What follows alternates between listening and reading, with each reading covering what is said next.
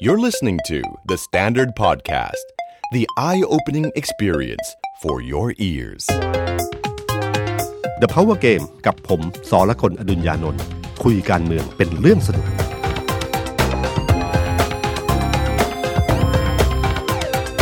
สวัสดีครับ ผมสอละคนอดุญญานนท์ สวัสดีครับ ผมออฟพลวุฒิสงสกุลคอนเทนต์ครีเอเตอร์การเมืองเดอะสแตนดาร์ดสวัสดีพี่ตุ้มแล้วก็สวัสดีคุณผู้ฟังนะครับ ครับ การเมืองตอนนี้ครับพี่ตุ้ม ผมมองไปที่พลเอกประยุทธ์จันทร์โอชา อืม เห็นอะไรบางอย่าง เห็นความเปลี่ยนแปลง ที่เกิดขึ้น ครับ ครับ เป็นความพยายามเปลี่ยนแปลง ครับ ที่เห็นชัด ครับ ครับ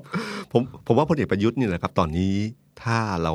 มองตัวเขาเป็นหลัก ครับ นะครับ ผมว่ามันมีความพยายามหลายอย่างที่เขาได้เรียนรู้จากช่วงโควิดนะฮะแล้วก็เขาก็พยายามเปลี่ยนแปลงเหมือนกัน ตอนเนี้ยสภาพที่เขาเผชิญอยู่เนี่ยมันนำมาสู่เรื่องที่เขาต้องอยากเปลี่ยนแปลงด้วย ครับ เพราะว่าการเมืองตอนเนี้ยต้องเห็นภาเห็นภาพเลยนะครับการเมืองกับเอ่อคุณประยุทธ์ต้องเจอทั้งในสภาและนอกสภานะครับ ในส่วนของในสภาเนี่ยนะครับเราเห็นเอ่อเริ่มต้นนอกสภาก่อน ครับ เอ่อถ้าดูจากนอกสภาเนี่ยนะครับ เราจะเห็นการเคลื่อนไหวที่น่าสนใจ กรณีของกลุ่มนักศึกษา กลุ่มนักเรียนที่เรื่องวันเฉลิม อ๋อ นะฮะเอ่อผมว่าเรื่องเนี้ยเป็นเรื่องที่เขาเขาเขาก็กลัวเหมือนกัน เพราะว่าก่อนโควิดอย่าลืมนะครับ มันมี ครับ แฟดม็อบที่ ครับ เกิดขึ้น กระแสเรื่องนี้มันเกิดขึ้น แล้วก็มันเหมือนกับเป็นเรื่องที่คนรุ่นใหม่รับเข้ามาแล้วมันจุดติดในกลุ่มของคนรุ่นใหม่ ครับ มันมีแม้ว่าจะมีพรกฉุกเฉิน แต่สังเกตนะครับว่าทั้งกลุ่มนี้ไม่ได้กลัว ครับ ก็ยังเดินหน้าต่อไปเรื่อยๆ กลุ่มปริมาณไม่เยอะ แต่เนื้อหาที่สื่อความ แล้วก็ในเรื่องของโซเชียลมีเดียที่เกิดขึ้นการรับรู้ของคนกับเรื่องนี้มันเยอะขึ้นเรื่อยๆนะครับ ยิ่งสื่อต่างๆ โดยเฉพาะสื่อต่างประเทศเล่นด้วย มี BBC ไทยที่เริ่มมีการไปสัมภาษณ์คนในทะในพื้นที่ที่เกิดเห ไปถึง ตุ กัมพูชาเลย อ่าสัมภาษณ์จักรภพเพนแข ครับ สัมภาษณ์คนในเหตุการณ์ว่าเป็นยังไงบ้าง ว่าเห็นภาพเหตุการณ์ยังไงบ้าง มันยิ่งทำให้ชัดเจนขึ้นเรื่อยๆนะครับทำให้ผมว่าเรื่องเนี้ยมันกลายเป็นเรื่องที่ที่ที่กระทบชิ่งหลาย ๆ เรื่องนะครับ มันก็ผมว่าเรื่องเนี้ยเป็นที่เรื่องที่ผมเขาหวั่นเกรงอยู่ แต่เขาไม่รู้ว่ามันจะเป็นไงต่อไปนะฮะการที่พลเอกประยุทธ์ออกมาปรามในเรื่องของมาตราหนึ่งหนึ่งสอง ครับ มาพูดถึงเอ่อการที่รักษาให้ระวังเรื่องนี้ด้วยอะไรเงี้ยนะครับ ครับ ผมว่าจริง ๆ เรื่องเนี้ยเป็นเรื่องที่พลเอกประยุทธ์เนี่ยเองเนี่ยก็ต้องหวั่นเกรงกับเรื่องนี้อยู่พอสมควรนะครับเอ่ออีกมุมหนึ่งเนี่ยเราเห็นการเคลื่อนของกลุ่มก้าวหน้านะฮะธนาคุณธนาธรกับเอ่อพลเอกประยุทธ์กับคอสชเนี่ยมันยืนอยู่ฝั่งตรงข้ามกันมานาน แล้วก็เป็นกลุ่มที่ไม่กลัวนะฮะกลุ่มที่ไม่กลัว แล้วก็แม้ว่าจะโดนยุบพักอนาคตใหม่ไป ก็ก้าวไกลก็เป็นพักการเมืองที่อยู่ในเดินเรื่องในสภา ครับ อีกฝั่งหนึ่งเนี่ยกลับกลายเป็นโอกาสที่ทำให้คุณธนาธรบุญปิยบุตรเนี่ยเคลื่อนนอกสภา การเคลื่อนไม่ว่าจะเป็นเรื่องวาวาระต่างๆ ที่ออกมาตรวจสอบกองทัพหรืออะไรต่างๆออกมาแล้วเนี่ย ครับ ด้านหนึ่งเนี่ยมีการเคลื่อนในเชิงเอ่อลงพื้นที่ อ่า โดยเฉพราะจำการเมืองถ้ามีเลือกตั้งท้องถิ่นเมื่อไหร่กลุ่มก้าวหน้าจะลง อ่าเขา นค ป บ ระกาศชัดเจน ซึ่งเป็นเป็นเอ่อเรียกอะไรเป็นหลักเอ่อเป็นแนวคิดของคุณธนาธรอยู่แล้ว ที่ต้องการเปลี่ยนแปลงเรื่องของการปกครองท้องถิ่น ครับครับ ให้แต่ละจังหวัดเนี่ยสามารถดูแลตัวเอง ครับ ได้ การกระจายอำนาจ กระจายอำนาจนี่คือเรื่องหลักของเขาอยู่แล้วใช่ไหมครับ แล้วก็มีการเรื่องของเออคุณปิยบุตรเนี่ยก็เริ่มเดินสายต่างจังหวัดแล้ว อืม แล้วที่มาบ่นบ่นว่าตอนนี้โดนตามเยอะเหลือ อ่า เกิน ไม่มีตำแหน่งก็ยังโดนตามอยู่นะครับ อะไรอย่างนี้นะครับ แล้วก็เอ่อมีเรื่องของห้องเรียนออนไลน์ ที่ดึงอาจารย์นิธิดึงอาจารย์ต่างๆเนี่ยทำเป็นห้องเรียนขึ้นมา เป็นอะคาเดมี่การเมือง ใช่ครับ ซึ่งเหมือนอดีตก็มีพรรคการเมืองหลายๆพรรคเคยทำมาพี่ตุ้ม ครับ แต่ในช่วงเวลาก่อนเนี่ยนะครับมันไม่ไม่ชัดเจนขนาดนี้ อาจารย์ปิยบุตรเนี่ยส่วนหนึ่งเป็นอาจารย์ด้วย ครับ นะสอนหนังสือเก่งมาก ครับ นะฉะนันพอเขามาทำห้องเรียนออนไลน์ในยุคโลกวันนี้ ซึ่งโซเชียลมีเดียมันมาแรงมาก สมัยก่อนเนี่ยนะครับการทำงานการเมืองมันมีสองอย่าง อย่างหนึ่งคือการทำงานแบบมวลชน กับอันที่สองคือการทำงานความคิด ครับ นะฮะถ้านักกิจกรรมรุ่นก่อนเนี่ยจะได้ยินคำนี้ตลอดทำงานความคิด คือเรื่องนี้เป็นเรื่องที่สำคัญ เพราะว่าเอ่อเพียงแค่ความคิดเราเปลี่ยนเนี่ยโลกมันเปลี่ยนทันที ฉะนันเขาพยายามจะให้มุมหรือเรื่องราวต่างๆเนี่ย เอ่อถ้าเขาจะเคลื่อนไหวเปลี่ยนแปลงอะไรต่างๆเนี่ยเขาต้องทำงานความคิด การที่มีห้องเรียนออนไลน์นี่คือการทำงานความคิดรูปแบบหนึ่ง ครับ แล้วก็ด้วยโลกวันนี้เนี่ยทำให้เทคโนโลยีมันเอื้อขึ้น คุณไม่ต้องเดินสายเป็นกลุ่มๆแล้วนะฮะคุณก็สามารถทำที่นี่ที่เดียว ให้ทุกคนมาฟัง ครับ แล้วก็สามารถสื่อสารกันได้ ผมนึกออกฮะอย่างประชาธิปัตย์ผมจำได้ ตอนผมเป็นเด็กผมอยากสมัครมาก อืม โครงการยุวะประชาธิปัต อ่า ย์ อยู่ว่าประชาชน อ่าต้องเข้ามาสมัครแล้วก็ มีการอบรม อบรม อ่า แต่ว่าเดี๋ยวนี้โลกมันเปลี่ยนไอ้พี่ตุ้มว่า ครับ ไม่ต้องไปสมัครอะไร ใช่ครับ เทคคอร์สออนไลน์อยู่บ้าน เหมือนเดอะสแตนดาร์ดจัดงานเนี่ย ครับ ไม่ต้องร้อยคนมาที่เอ่อมีไอห้องประชุมแล้ว ครับ ก็สามารถใช้ระบบเนี้ยได้เลย ใช่ครับ อยู่ที่ไหนก็สามารถฟังได้ ครับ ผมรู้สึกว่าเนี่ยคือเขาเปลี่ยนแปลงการการทำงานความคิดครั้งนี้เนี่ยกับยุคเทคโนโลยีที่เปลี่ยนไป มันสามารถเคลื่อนได้เร็วขึ้นกว่าเดิม ในมุมของพลเอกประยุทธ์ หรือทางฝ่ายรัฐบาล หรือฝ่ายความมั่นคง ที่มองฝ่ายก้าวเอ่อของคุณธนาธรคุณปิยบุตรเนี่ยเป็นสิ่งที่น่าเป็นห่วงเนี่ยเขาต้องยิ่งเป็นห่วงยิ่งกว่าเดิม ครับ เพราะว่ามันมีการเคลื่อนอย่างนี้ขึ้นมาแล้วเขาไม่ต้องพะวงกับเรื่องในสภาแล้ว เขาก็เคลื่อนทางนี้ได้เต็มที่นะครับ ครับ เอ่ออีกกลุ่มหนึ่งที่เกิดขึ้นคือกลุ่มแคร์ ครับ กลุ่มแคร์ที่แยกตัวออกมาจากพรรคเพื่อไทยนะฮะ ครับ เอิ่มใช้คำว่าแยกตัวได้ไหมคือเป็นกลุ่มก่อตั้งพรรคไทยรักไทยเก่านะฮะแล้วก็เห็นเอ่ยชื่อมาปั๊บก็เห็นเลย ว่านี่คือขุนพลเก่าทั้งสิ้น ใช่ฮะ หมอมิงนะค ครั รั บบ คุณหมอในายแพทย์พรหมมินทร์นะฮะในายแพทย์สุรพงศ์สุบงลี ครับ คุณภูมิธรรมเวชยชัย หรือรวมทั้งคุณพงศักดิ์รัตพงศ์ไพศาลเนี่ยนะครับนี่ก็คือกลุ่มที่ใกล้ชิดคุณทักษิณมาก่อนนะครับทำให้ทุกคนรู้สึกว่าได้กลิ่นคุณทักษิณอยู่ตรงนี้อยู่ แต่กลุ่มนี้เป็นกลุ่มเคลื่อนไหวทางการเมืองมานานนะฮะขณะที่อนาคตใหม่ หรือทางกลุ่มทางก้าวหน้าของคุณธนาธรเนี่ยคือคนรุ่นใหม่ที่ที่มีความความคิดทางการเมืองแบบนี้ ครับ แต่กลุ่มนี้เนี่ยคือกลุ่มที่เคยเคลื่อนไหวทางการเมืองมาตั้งสมตั้งแต่สมัย 6 ตุลา โอ้ใช่ 14 ตุลา ใช่ครับ ใช่ไหมครับ นี่คือกลุ่มเก่า เขาเชี่ยวชาญกับเรื่องการทำงานความคิดแบบนี้มายาวนานแต่เป็นรูปแบบเมื่อในอดีต ครับ นะครับ แต่ถามว่าเขารู้วิธีการเรื่องเหล่านี้ไหมรู้ โอ้โห แล้วรู้วิธีการเรื่องของการจัดตั้งเรื่องอะไรต่างเนี่ยเขาเชี่ยวชาญอยู่ ครั ที บ เดียวนะครับ คราวนี้เขาคือใช้วิธีการเดิมแบบที่เริ่มต้นพักไทยรักไทย ก็คือการรับฟังความคิดเห็น อ๋อ สมัยก่อนนี่สมัยคุณทักษิณขึ้นมาเนี่ยก่อนที่ไทยรักไทยจะเริ่มเลือกตั้งเนี่ยประมาณปีถึงสองปีนะเขาเดินสายไปตามต่างจังหวัด เดินสายไปตามกลุ่มต่างๆ รับฟังความคิดเห็นแล้วมานำมาสู่เรื่องนโยบายของไทยรักไทย อ๋อ ครับ ครั้งนี้ผมว่านี่คือการเริ่มต้นอีกครั้งหนึ่งปรับมิติขึ้นมา มีกลุ่มแกนนำที่ดึงคนเข้ามาหลาย ๆ คนที่เข้ามาร่วม ครับ แล้วก็เริ่มเปิดฟอร์แสดงความเห็นสร้างวาระขึ้นมา ครับ วาระเขามีอยู่ 3 ขั้นตอนที่สำคัญอันหนึ่งคือเรื่องของไม่เห็นด้วยกับพรกฉุกเฉิน ครับ นะครับ อันที่ 2 คือเป็นเรื่องเศรษฐกิจก็คือ 150 วันอันตราย คือที่เคยเล่าอะครับว่าเอ่อไม่ว่างบ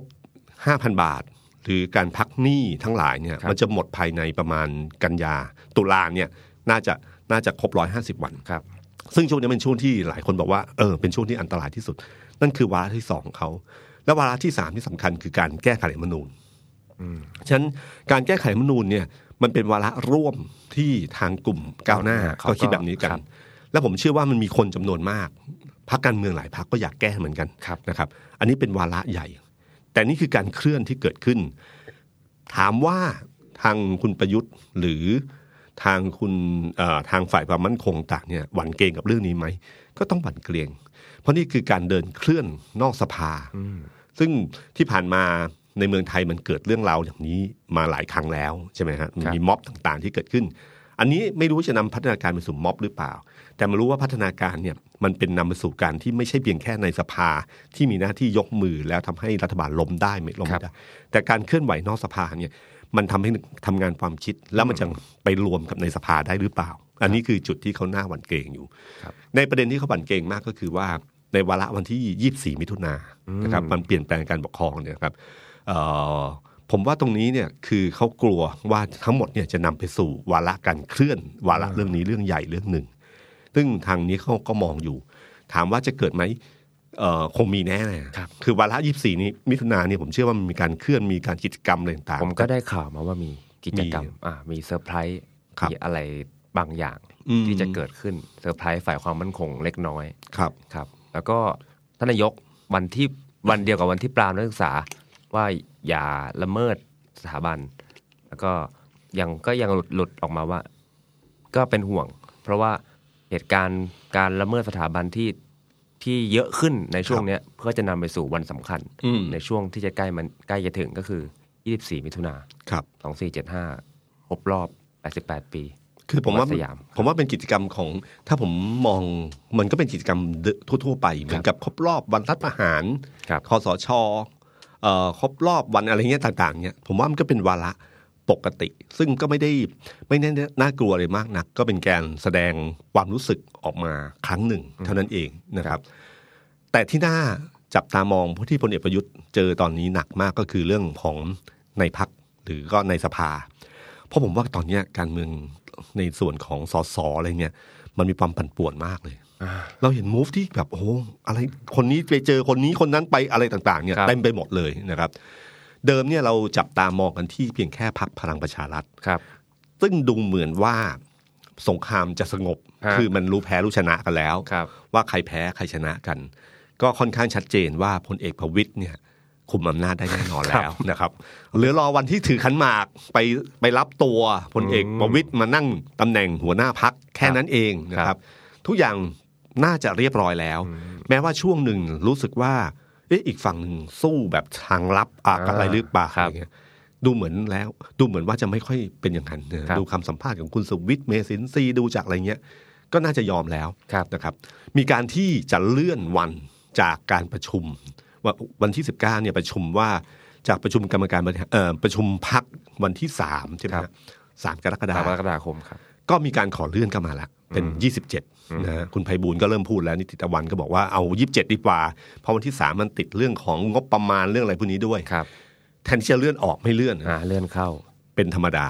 คือ คนได้เปรียบอยู่ก็ต้อง ให้มันไหวใช่ไหมฮะ ต้องรีบใช่ไหม ครับ เพราะว่าเหตุผลหนึ่งก็คือว่า ผมว่ามันมาจากเรากับเพื่อมอันหนึ่งของพรรครวมพลังประชาชาติไทย ครับ หม่อมเต่า พักคุณสุเทพอ่ะว่ากันง่าย อ่าเออ ครับ เรียกชื่อยากมากเลย ครับ จำไม่ค่อยได้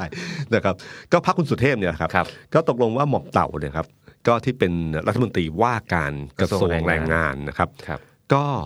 ยื่นใบลาออก ครับ จากพักนะ อืม หัวหน้าพัก แต่ไม่ยื่นใบลาออกจากรัฐมนตรี ครับ นะครับ อ่าแต่ก็เป็นสัญญาณชัดเจนว่ามีปัญหากันภายในนะครับคุณสุเทพก็บอกว่ามันเป็นเรื่องธรรมดา คนอายุ 70 กว่าก็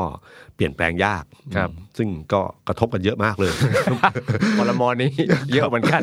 60 กว่าก็เปลี่ยนแปลงยากนะ ครับ นะครับก็เป็นธรรมดาตอนที่เอาหม่อมเต่าขึ้นมาเนี่ยหลายคนก็สงสัยแล้วว่าคุณสุเทพก็น่าจะรู้จักหม่อมเต่าดีนะ อืม หม่อมเต่าเขาเป็นคนที่เชื่อมั่นในตัวเองสูงมาก ครับ นะครับ ตั้งแต่เป็นปลัดกระทรวงการคลังผู้ว่าแบงค์ชาติเป็นที่รู้กันนะครับ ว่าเป็นความเชื่อมั่นในตัวเองสูงมาก แม้เป็นข้าราชการมีรัฐมนตรีก็ยัง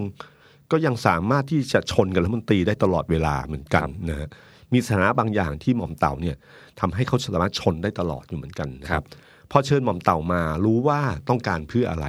นะครับ แต่ทุกคนก็ทายออกว่าวันหนึ่งต้องมีปัญหา แล้ววันนี้ก็มาถึงนะครับ ก็สุดท้ายก็ลาออก ครับ มันก็ทำให้เกิดรอยกับเพื่อมขึ้นมา เพราะว่าทางพักเนี่ยก็ยื่นทันทีเลยบอกว่าเอ่อ ถ้า เพ จะ ราะ ปรับคลมอ ใช่ พักจะเสนอ คุณอเนก คุณอเนกเหล่าธรรมทัศน์ เป็นรัฐมนตรีแทน ครับ นะครับ เพราะว่า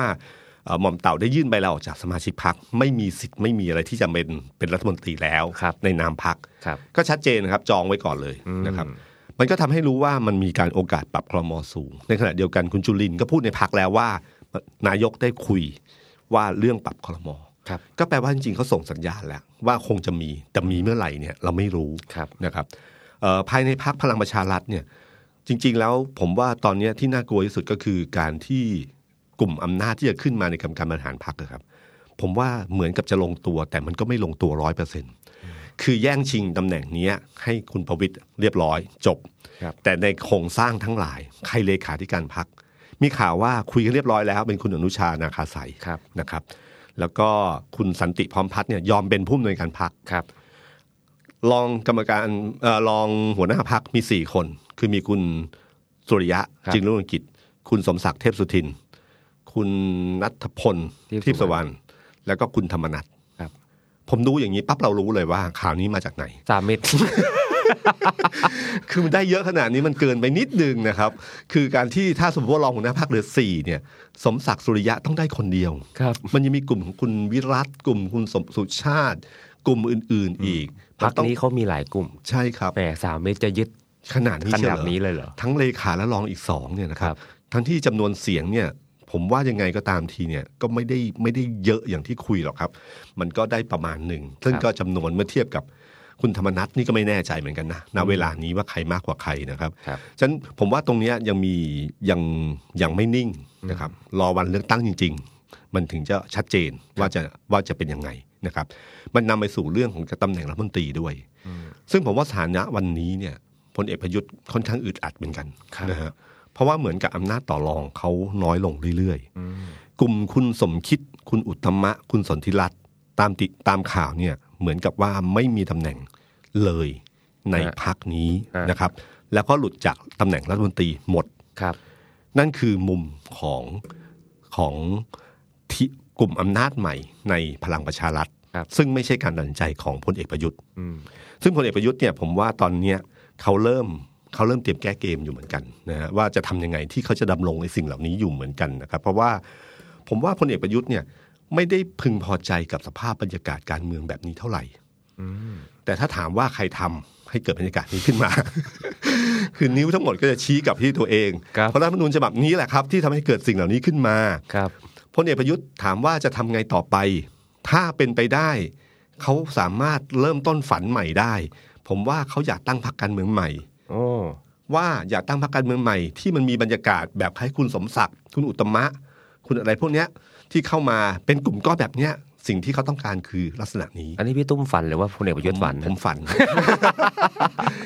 ผมฝันว่าน้องคิดอย่างนั้นแน่ ๆ เลยนะค ครั รับ บ ซึ่งไม่แน่เนี่ยว่าจะนำไปสู่สิ่งเหล่านี้บ้างหรือเปล่าในอนาคต เพราะอย่าลืมว่าพลังประชารัฐเนี่ยณวันนี้พลเอกประวิตยมีเสียงสสอยู่ในมือ ครับ แต่อำนาจในการปรับพลมอยู่ที่พลเอกประยุทธ์ ครับ และบวกกับแบรนด์ ถามว่าใครมีพลังในการดูดคน ได้รับการยอมรับมากกว่ากัน อืม พลเอกประยุทธ์ ครับผม นะครับ ผมว่าแบรนด์พลเอกประยุทธ์ตอนเนี้ยเทียบเท่ากับคุณทักษิณ อ่าฮะ เพราะว่าอย่าลืมนะครับการเลือกตั้งครั้งที่ผ่านมาสะท้อนชัดเจนในเขตกทม กับเขตภาคใต้เนี่ยถามว่ามาจากไหนมาจากนี่เลยครับ ครับ ไม่ใช่มาจากอย่างอื่นเลย กลุ่มสสเขตที่เข้ามาฐานต่างๆเนี่ยส่วนหนึ่งมาจากส่วนตัวน่าจะ 70 80อีก20 มาจากพลเอกประ ป ยุท ระยุท ธ์ ธ์ นะค โด รั ย บ เฉพาะกรุงเทพ แต่กรุงเทพเนี่ยผมว่าพลเอกประยุทธ์มากกว่า อืม เพราะส่วนใหญ่มือใหม่ทั้งนั้นเลยนะครับหใช่ฮะ ลายคนมาจากพลเอกประยุทธ์อย่างเดียวเลยครับ ครับ คะแนนมาจากประชาธิปัตย์ส่วนหนึ่งที่มาด้านนี้เลย ครับ นะครับฉะนั้นผมว่าตรงเนี้ยพลเอกประยุทธ์เนี่ยถ้าคิดเนี่ยมันมีโอกาสคิดอยู่นะ ถ้าเราใช้เกมเดียวกับเพื่อไทยที่เคยคิดแตกแบงค์พันธุ์คือแตกแบงค์พันธุ์สมัยก่อนคิดถึงไทยรักษาชาติ ครับ ใช่ไหมครับ แล้ววันนี้กลุ่มแคร์แม้ว่าไม่ใช่กลยุทธ์แตกแบงค์พันธุ์อย่างอย่างอย่างครั้งก่อน อ่า อย่างตั้ง ใจ ก็แตกกันจริง ๆ แล้วฮะ ก็มีความขัดแย้ง ครับ แต่ไปในแนวทางเดียวกัน ครับ นะครับ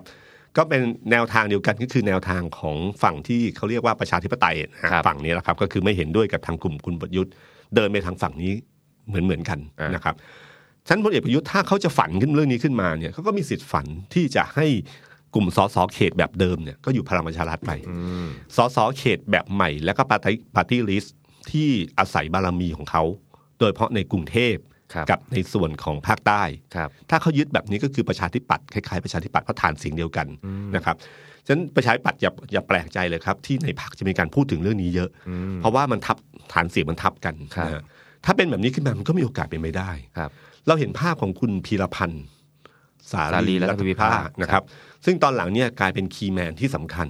จากเดิมเคยอยู่พรรคประชาธิปัตย์ ครับ เลือกตั้งหัวหน้าพัก เป็น แพ้คุณ candidate จุลินทร์ ครับ นะครับแพ้คุณจุลินทร์แล้วก็ออกมา ครับ คุณพิรพันธ์ได้รับการหนุนจากทางกลุ่มกบปสตอนเลือกตั้งนะครับ พอลาออกมาเสร็จเอ่อคุณพิรพันธ์เนี่ยเป็นเพื่อนร่วมรุ่นของบิ๊กแดงนะครับ อ๋อ อภิรัตคงสมพงศ์ ครับ นะครับเอ่อแล้วก็พอมานั่งในตำแหน่งของในพอเข้ามาถึงปั๊บก็ได้ตำแหน่งใหญ่เลย ที่ปรึกษานายก ที่ปรึกษานายก แล้วก็จากนั้นมาเป็นประธานในเรื่องของการแก้ไขรัฐธรรมนูญ ใช่ฮะ เป็นประธานในเรื่องของ ล่า การ สุด ฟื้น ก็ ฟู เข้าไปเป็น การบินไทย บอร์ดฟื้นฟูการบินไทย ใช่ค ครั รับบ ตำแหน่งใหญ่ ๆ ครับ อยู่วันหนึ่งก็มีการนัดสสประชาธิปัตย์หกเจ็ดคน มากินข้าว ไอ้ยะ มากินข้าวแล้วตามติดคือนัดกินข้าวกันเป็นเรื่องธรรมดานะ ค ค รั รับบ แต่นัดกินข้าวที่ทำเนียบไม่ธรรมดา ครับผม เพราะมันคือการนัดกินข้าวให้นักข่าวเห็น ครับ นะครับ มันเป็นการส่งสัญญาณการเมืองชัดๆ เหมือนกับสมัยก่อนถ้าจำได้นะครับ ที่คุณสมคิดตั้งพรรคเอ่อพลังประชารัฐขึ้นมาเนี่ยก็เชิญแต่ละคนมา อ่า เนี่ย อ่ากินโจ๊กตอนเช้าผมจำได้เลย สนธยาคุณปลื้ม ครับ นะครับ มีใครอ่ะมีคุณ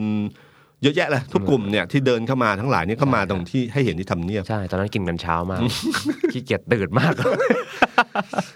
คือถ้ากินกินที่อื่นได้ใช่ไห ครั ม บ ถ้ากินที่ทำเนียบมันคือกินแบบการเมืองนะ ค ค รั รั บบ ผม คือกินทางการเมืองคือส่งสัญญาณ แล้วก็มีในนั้นเนี่ยมีกลุ่มมีคนหนึ่งคือคุณเอกนัทพร้อมพันธ์คุณเอกนัทพร้อมพันธ์นี่คือลูกของคุณศรีสกุล คือภรรยาคุณเทพนะครับ ก็เอ่อเป็นโฆษกกบสด้วย ครับ ก็ไปด้วยกันตลอด การที่เข้ามาเข้ามาคุยกับทางทั้งทั้งที่ตอนนี้เขาเขาก็ไม่ได้อยู่ ในการเมืองเท่าไหร่ เออนะครับไม่ไม่ได้อยู่ประชประชาธิปัตย์แล้ว ครับ ใช่ไหมครับ ก็เข้าไปด้วย ผมว่านี่คือสัญญาณการต่อเชื่อมอะไรบางอย่างเกิดขึ้นนะครับ มันผมไม่รู้ว่าวันหนึ่งถ้าถ้าเกิดการเปลี่ยนแปลงในการเมืองพลเอกประยุทธ์รู้สึกว่ารับกับรูปแบบที่เขาโดนกดดันนี้ไม่ไหว ยุบสภาขึ้นมามันอาจจะมีแตกกันเป็นพักอีกพักหนึ่งก็ได้นะ อันนี้ทิ้งไว้เฉยๆว่า ครับ ถ้าเขาฝันได้นะครับ หรือผมฝันเองก็ไม่รู้นะครับ ว่ามันมีสิทธิ์จะเป็นอย่างนั้นเป็นไปได้เหมือนกันนะครับ ครับ ฉะนั้นเวลานี้เนี่ยครับสิ่งหนึ่งที่สังเกตว่ารัฐบาลเนี่ยเขาเขาระวังแล้วเขากลัวอยู่พอสมควรคือการเลือกตั้งท้องถิ่น อ่างบหมดครับพี่ คุณวิษณุออกมาโยนก็หินถามทางเลยว่า บอกว่าเฮ้ยตั้งเลือกตั้งไม่ได้หรอก ค ง รั บบ หมดทั้งที่ตามรัฐธรรมนูญเนี่ยมันต้องเลือกตั้ง ครับ ท้องถิ่นใช่ไหมครับ ก็บอกไม่ได้หรอกงบหมด สุดท้ายแล้วกกตบอกงบมีนะครับ แล้วก็ทางในท้องถิ่นเนี่ยมันก็มีอยู่แล้วก็คือถ้าสมมติว่าครั้งนี้หมด ก็สามารถตั้งงบเดือนตุลาเนี่ยมันก็ได้แล้ว ครับ เขาไม่ได้คิดว่าหวังว่าจะเลือกตั้งท้องถิ่นภายในเดือน 2 เดือนนี้หรอกนะครับ ก็ตุลาหลังตุลาก็ได้ แต่ต้องมี ครับ แต่เขากลัวเพราะว่าอะไรไหมครับ เพราะว่าอำนาจตอนนี้เนี่ยมันมีรักษาการในพื้นเอ่อในหน่วยงานท้องถิ่นทั้งหลายเนี่ย อ่า รักษาการมายาวนานหลายปีเหใช่ลือเกิน ฮะ เลือกตั้งท้องถิ่นผ่านมา มันกลุ่มสภาพอยู่ ครับ นะครับแต่วันนี้ถ้าเลือกตั้งท้องถิ่นเราไม่รู้ว่าเกิดอะไรขึ้น ทั้งที่มองในเชิงเศรษฐกิจนะครับการเลือกตั้งท้องถิ่นเนี่ยคือการกระจายรายได้ที่ดีที่สุดที่รัฐใช้งบน้อยที่สุด ยังไงครับพี่ คือการเลือกตั้งท้องถิ่นเราก็รู้อยู่แล้วใช่ไหมการหาเสียงเลือกตั้งมันต้องมี อ่า การเอ่อใช้เงินลงทุนต่างๆ ครับผม ป้ายอะไรต่าง ครับ มันกระจายไปสู่พื้นที่เลยครับ อืม เอ่อแล้วก็ต้องใช้อะไรอื่น ๆ ที่เรารู้อยู่นะครับ ครับ ว่ามันต้องเกิดสิ่งเหล่านั้นเกิดขึ้น ครับ ทุกครั้งที่ของการเลือกตั้ง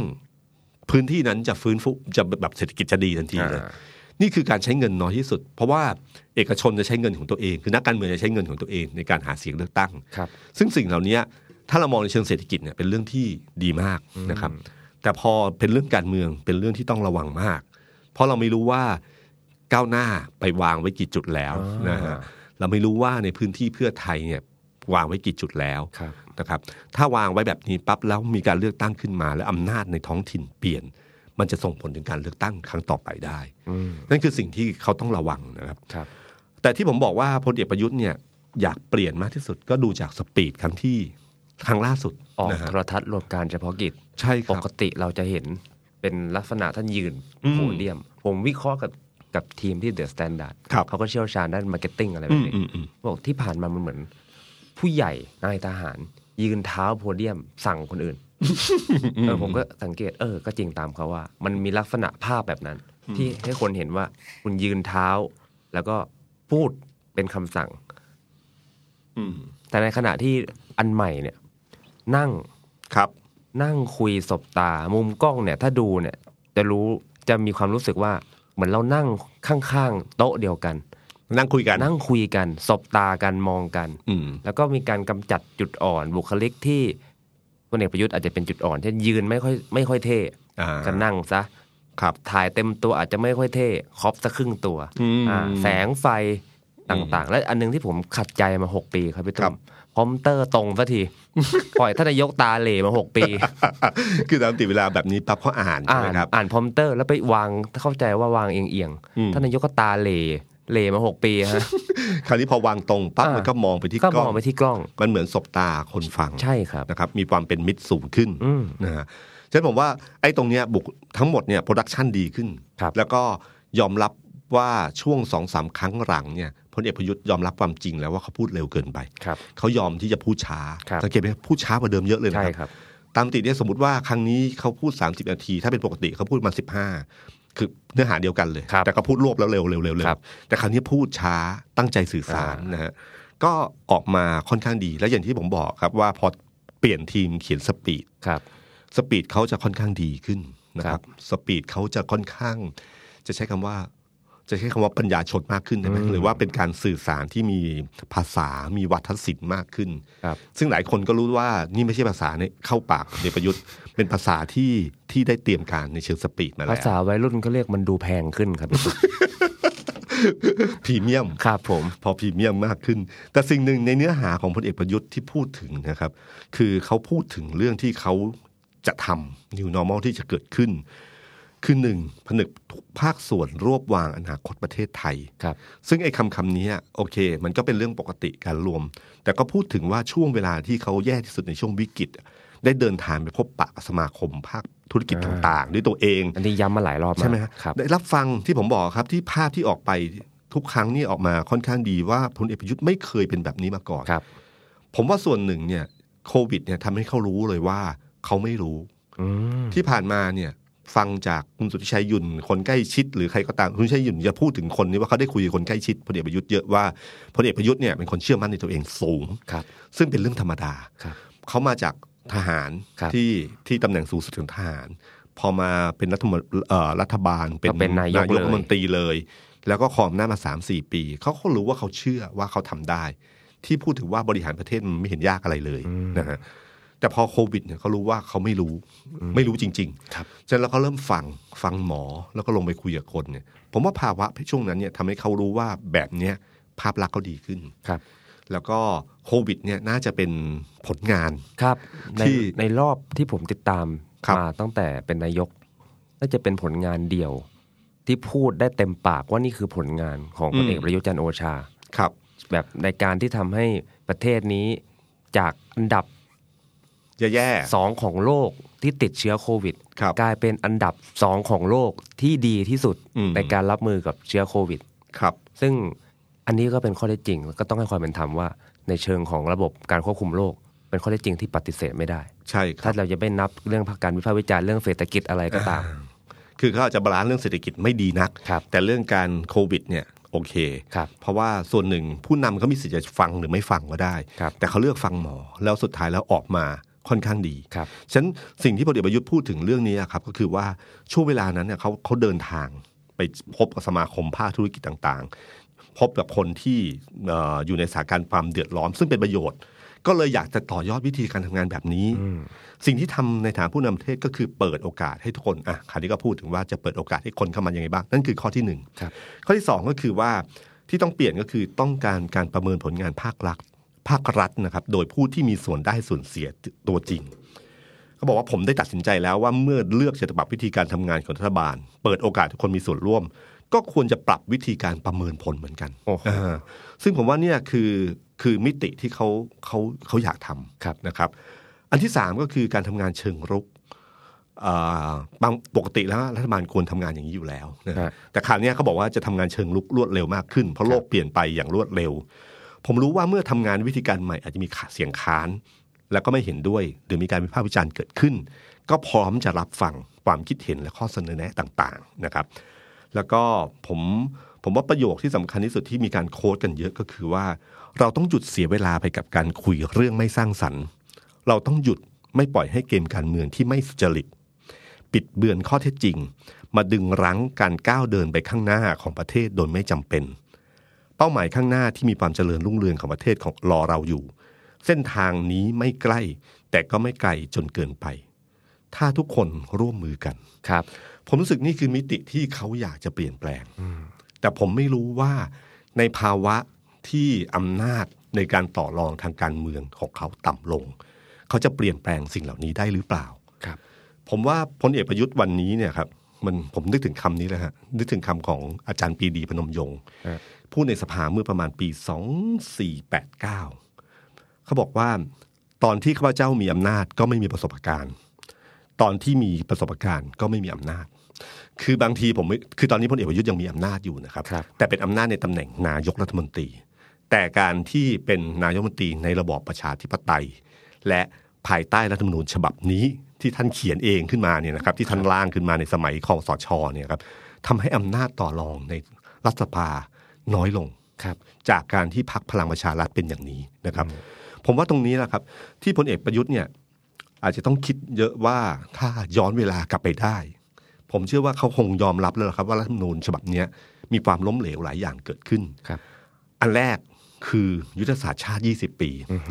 วันนี้เป็นชัดเจนเลยเขาเขาพยายามบอกมาตั้งแต่วันก่อนแล้วว่าโลกสมัยนี้อะ ครับ บริษัททั่วๆไปอ่ะไม่มีใครวางแผนแล้วหรอก 5 ปี 10 ปี ครับ บางทีครึ่งครึ่งปีเนี่ยก็มีการปรับกันหนึ่งครั้งแล้ว ครับ โลกมันหมุนเร็ว อืม นะครับมันเปลี่ยนแปลงอย่างชัดเจนมาก พอ นะครับ มีโควิด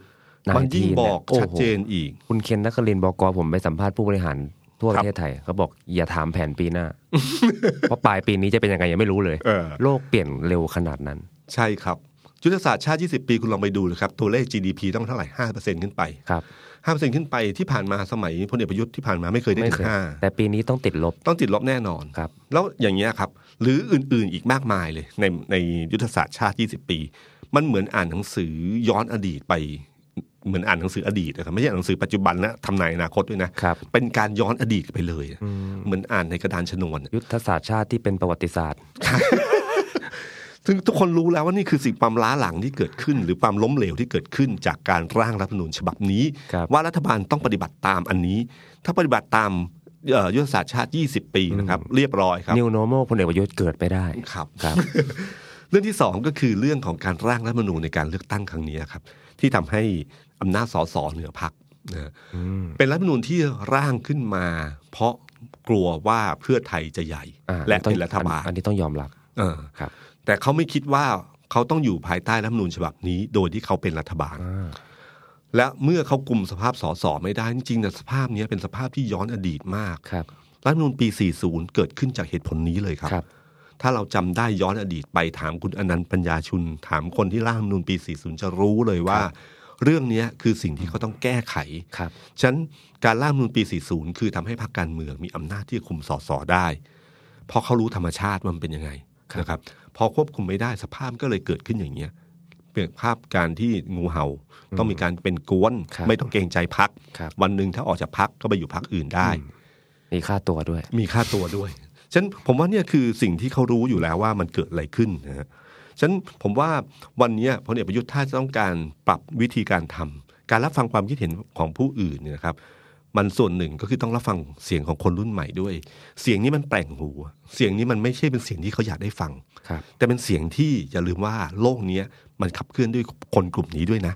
ไม่ใช่มีคนอายุที่ 60กว่าเท่านั้นนะ ครับ มันมีคนอายุที่ประมาณ 20 กว่าถึงโลกเนี้ยประเทศไทยวันนี้เป็นของเขาเนี่ยเพราะเขาต้องอยู่เพราะเขาต้องอยู่กับประเทศไทยอันเนี้ยยาวนาน ครับ อยู่กับการเมืองแบบนี้อยู่กับสังคมนี้ยาวนาน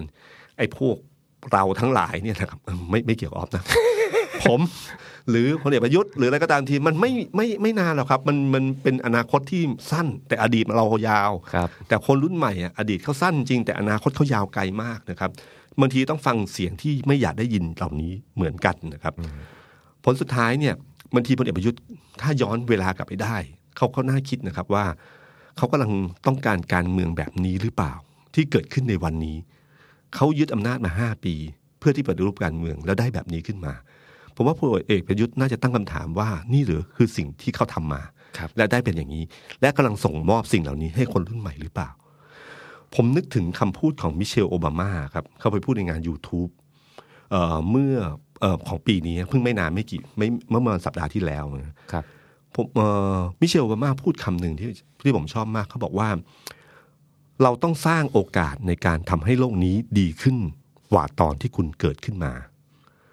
คือเมื่อเมื่อเป็นวิธีการส่งมอบมันคือสิ่งเหล่านี้ครับ คือว่ามันหน้าที่ของคนรุ่นนี้ที่จะส่งมอบโลกที่ดีกว่า ในวันที่คุณเกิดมาให้กับคนรุ่นใหม่ การเมืองวันนี้คือการเมืองในสมัยผมเมื่อเป็นนักศึกษา โอ้โห คือสมัยย้อนหลังไปสู่ยุคพลเอกเปรม ครับ พูดถึงการเนี่ยแหละครับ ซื้อเสียงซื้อในสอสอแบบนี้ นี่คือสภาพที่ผมเคยเห็นมาเมื่อในอดีต แต่วันนี้ผมต้องเห็นในวันนี้ ครับ ไม่เป็นไรหรอกผมอีกไม่นาน แต่คนรุ่นใหม่ต่างหากที่เห็นสิ่งเหล่านี้ แล้วก็ต้องเขาเขาต้องอยู่กับมันตลอดไป ครับ นะครับมิเชลมาบอกว่า ความโกรธเนี่ยเขาพูดถึงคนรุ่นใหม่ว่าความโกรธเนี่ยเป็นแรงผลักดันที่ยิ่งใหญ่